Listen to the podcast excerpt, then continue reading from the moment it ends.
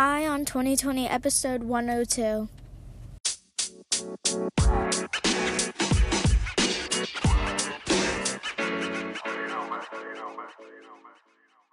Have 2020 Vision with Eye on 2020, the podcast that brings you all the news and events in the lead up to the next presidential election. I am Ray Eaton, and I will keep you up to date as we approach November 2020 with a libertarian perspective of all the candidates and their policies, along with the news.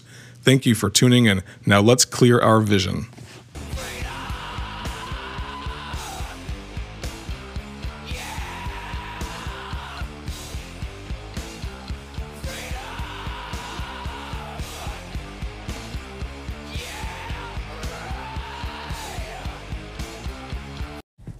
What's up, everybody? Ray here. Ray Eaton, your host of Eye on 2020, the source that you come to daily for Monday through Friday for the news, entertainment, and all the great information that's going to be uh, you're going to need when you go into that voting booth in November of 2020. Or if you don't go into that voting booth in November in 2020, at least you'll have some good conversation pieces between now and then because you'll know what's going on with this presidential election and all of the ins and outs of these candidates of all of the 24 Democratic candidates that are running right now, and uh, all of the, I think it's like two Republicans right now, obviously, and then there's, uh, you're going to start seeing these libertarians get in, Green Party, and different people uh, that might be trying to run as independents and so forth as well. So, I mean, that that's, it's, a, it's exciting this time of year because you're going to start seeing the debates and things like that that are going to be coming during the summertime.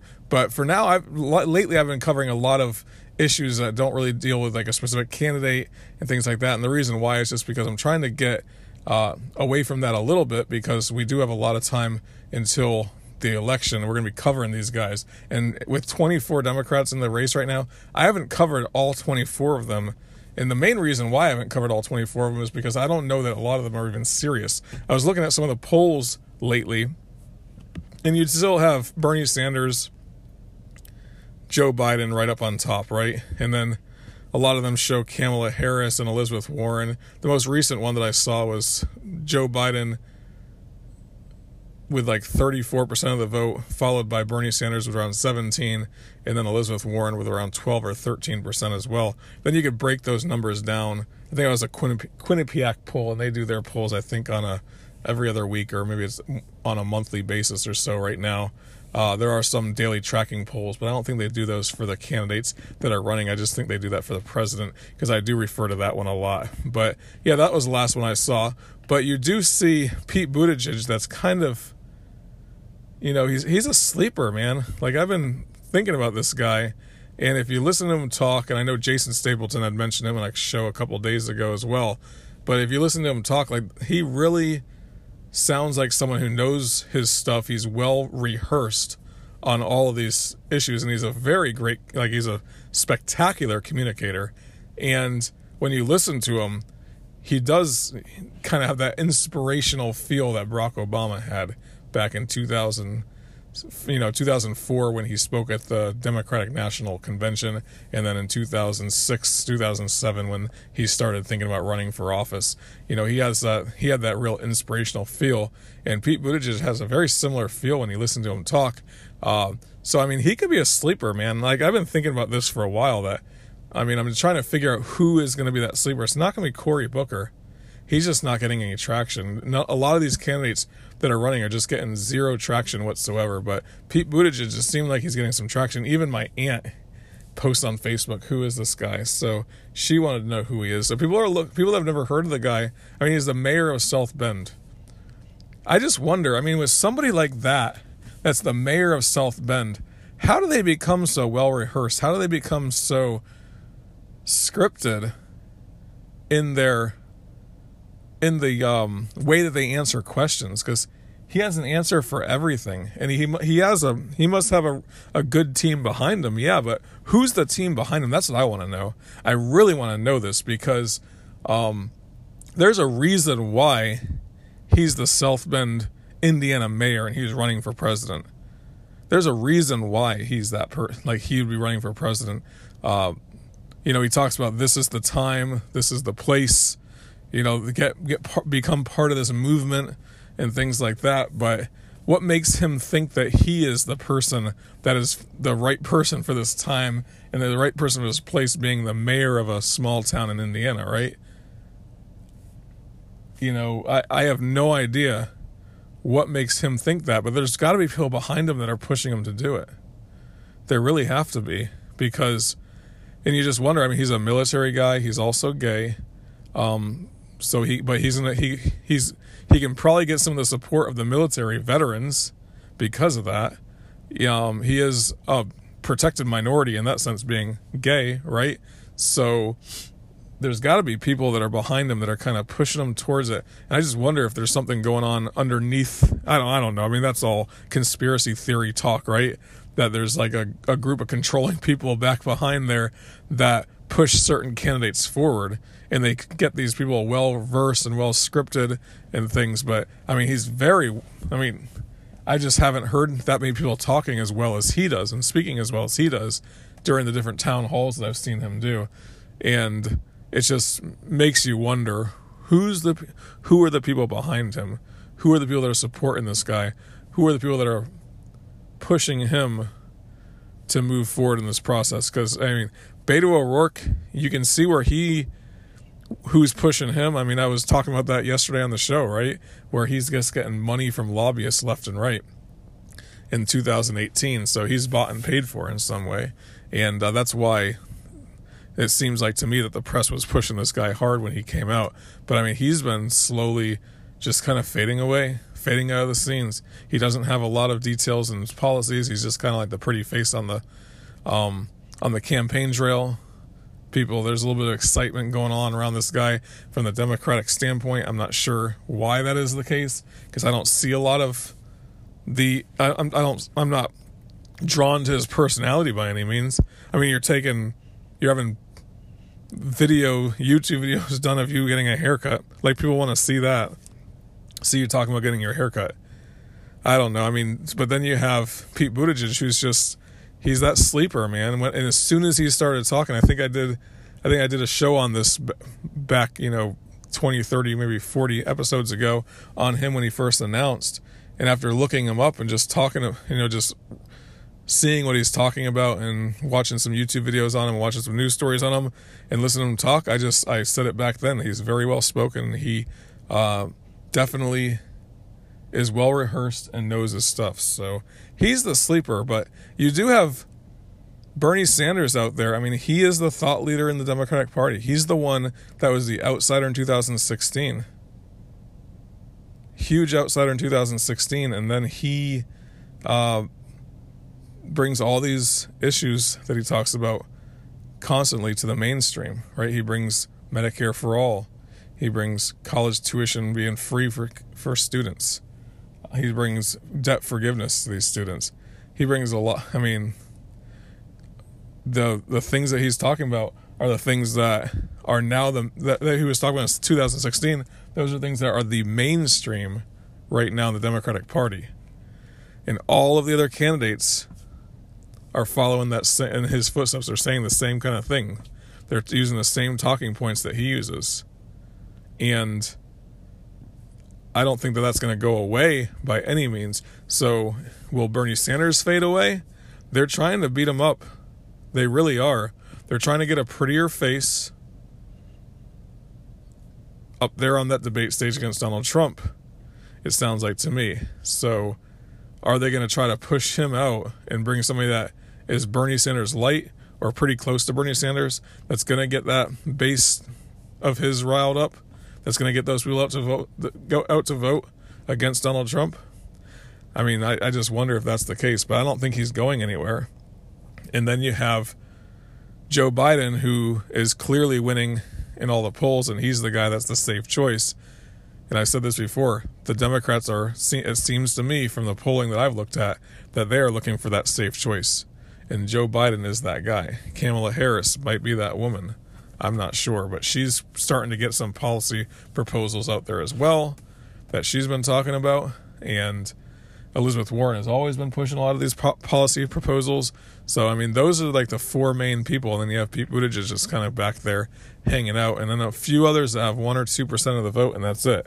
The when these people start doing the town halls, more and more town halls, as well as the debates, that's when you're really going to see those that are going to shine are really going to shine, and those that are, you know, those that are not going to shine, they're going to, it's going to stand out that they're just not going to get any further than where they're at now.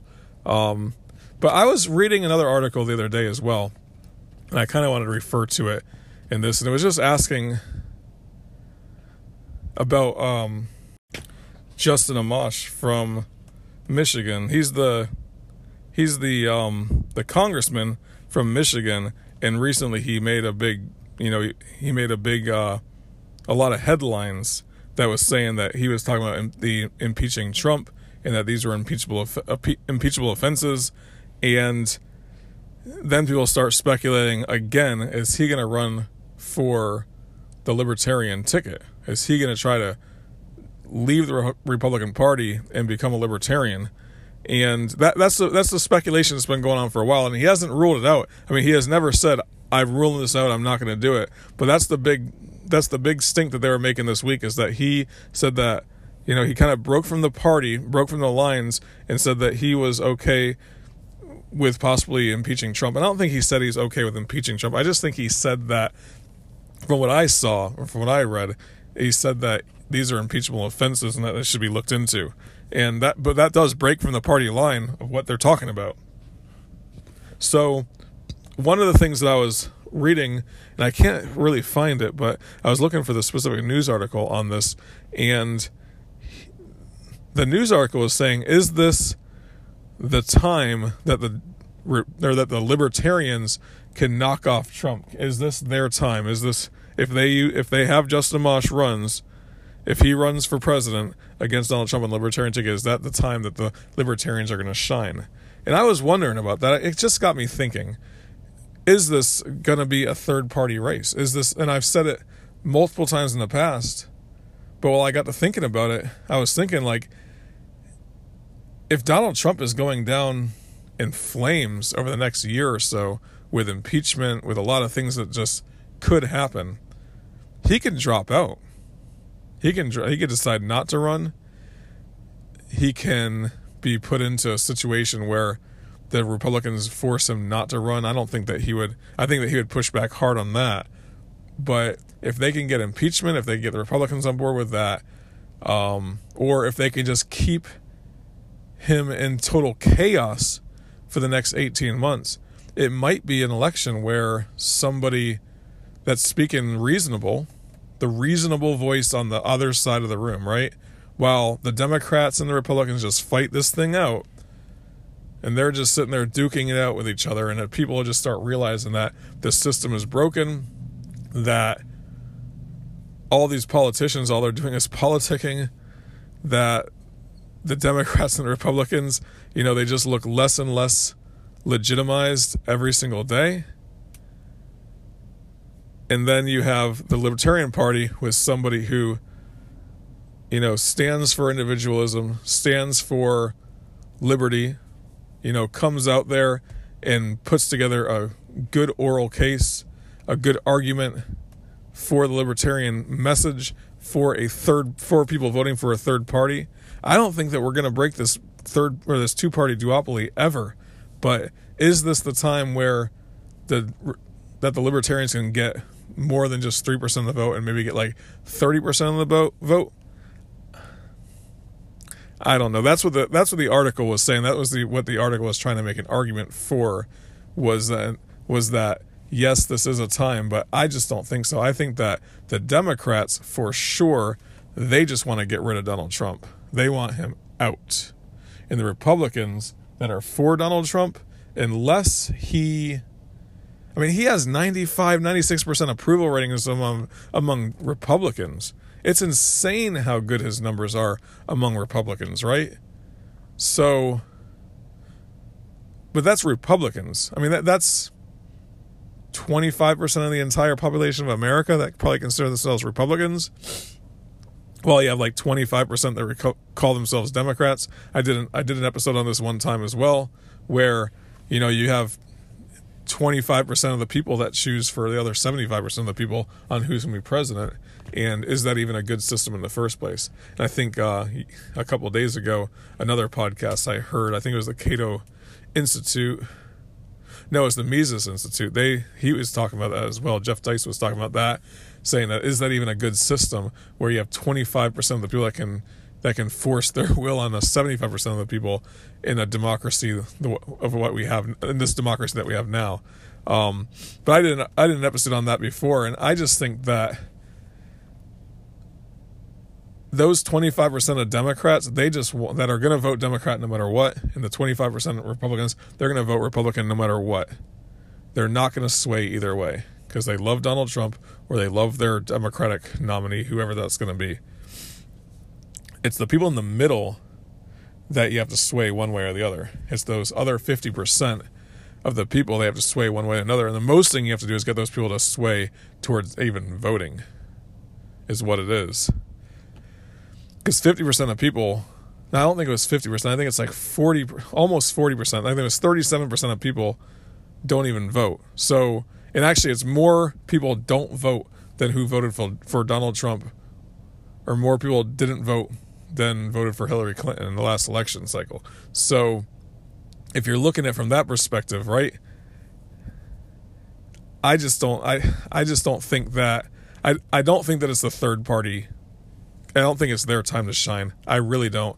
You get a Justin Amash out there who's gonna put together a pretty good campaign. He'll get on the news. He'll be a counter voice. He'll be to the libertarian or to the Republicans and to the Democrats. That'll be a good thing. It would be great for the party if they did that. Um, he might not be the pure pure libertarian that everyone dreams about having, but when you listen to that guy talk, he is pretty darn libertarian.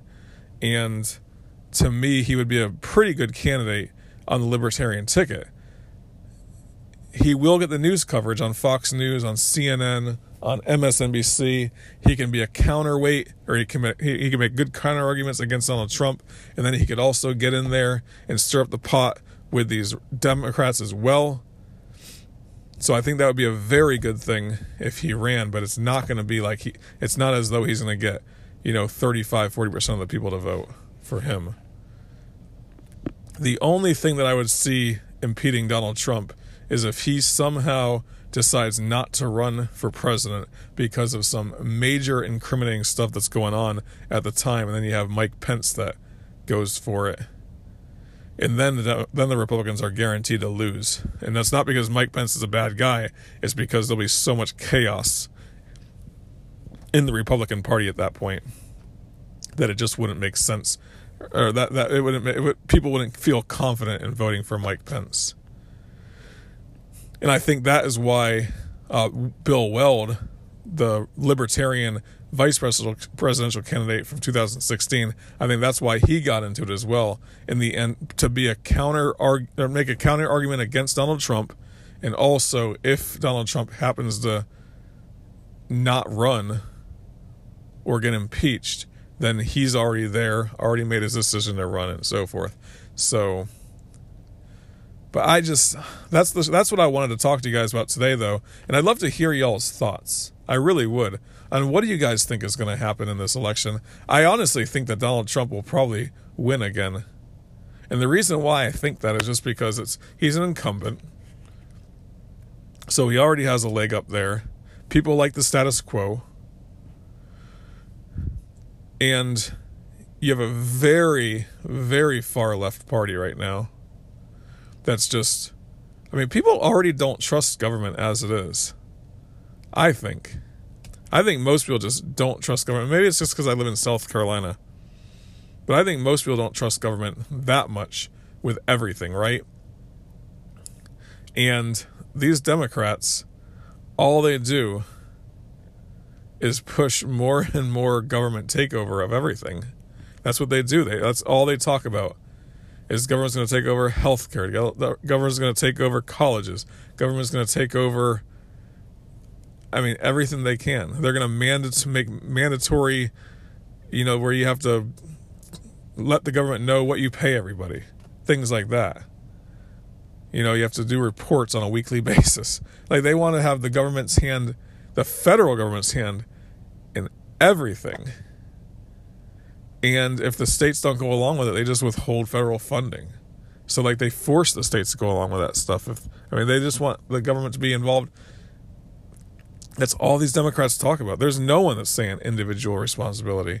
There's no one that says anything like that on the Democratic side.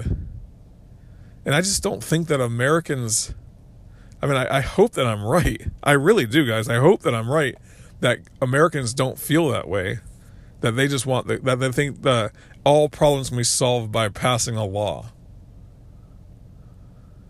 that the Congress, by passing a law and the president signing it, that all of their fears are going to subside, all of their pains are going to go away,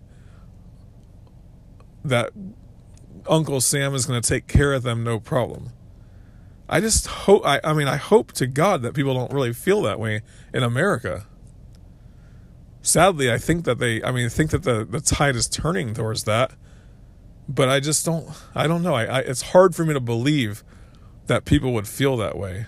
And all it means for us as libertarians is that we need to water that tree of liberty, get that thing blooming again, get people seeing that, you know, liberty is a good thing, personal responsibility is a good thing. That that those are things to aspire to. That huge amounts of wealth is created through a capitalist society that does not have the government mandating things and that the and that doesn't have a government that's playing favors with every corporation that's out there that pays the highest uh, you know pays the highest donation to their candidates and to their super PACs. So they get special things passed. This crony capitalist system that we live in you know i think that people just i think that i hope that people believe in capitalism. But if not, then that's our fault for not being out there talking about it, for keeping it a secret, for just being that sarcastic idiot in the in the chat room or in the Facebook page or whatever your whatever your Reddit group or whatever group you're in, right? Being the sarcastic one rather than the person that gives a clear, concise argument, brings people into the fold by you know, finding agree finding places where we agree with them and then building upon it from there. Because there is agreement with us and the socialists in the sense that yeah, we feel like they feel like it's the capitalists that are the problem. We feel like like it's the government that's the problem. And somewhere in there, it's the capitalists that are using the government that make the socialists feel like the capitalists are the problem. But they wouldn't have the capitalists wouldn't have the power if it wasn't. But there are there's a what I'm getting at is there's a lot of agreement that we have with a lot of these people, but it's our fault for not getting out there and talking about it. So I hope that you guys would get out there and do a little bit of talking about this. The water that tree of liberty. Let your friends know about liberty. And then if you do that, you know, we might start turning that tide away from all these candidates that just want to talk about the government taking over everything. Because that is where the, the Democratic Party has moved so far left since 2012, since 2016. So far left. And I don't know if it's the I don't know if the people really believe that though. I mean, Joe Biden is their guy right now. 30 something percent, 34% are going for Joe Biden, so hopefully that's the case.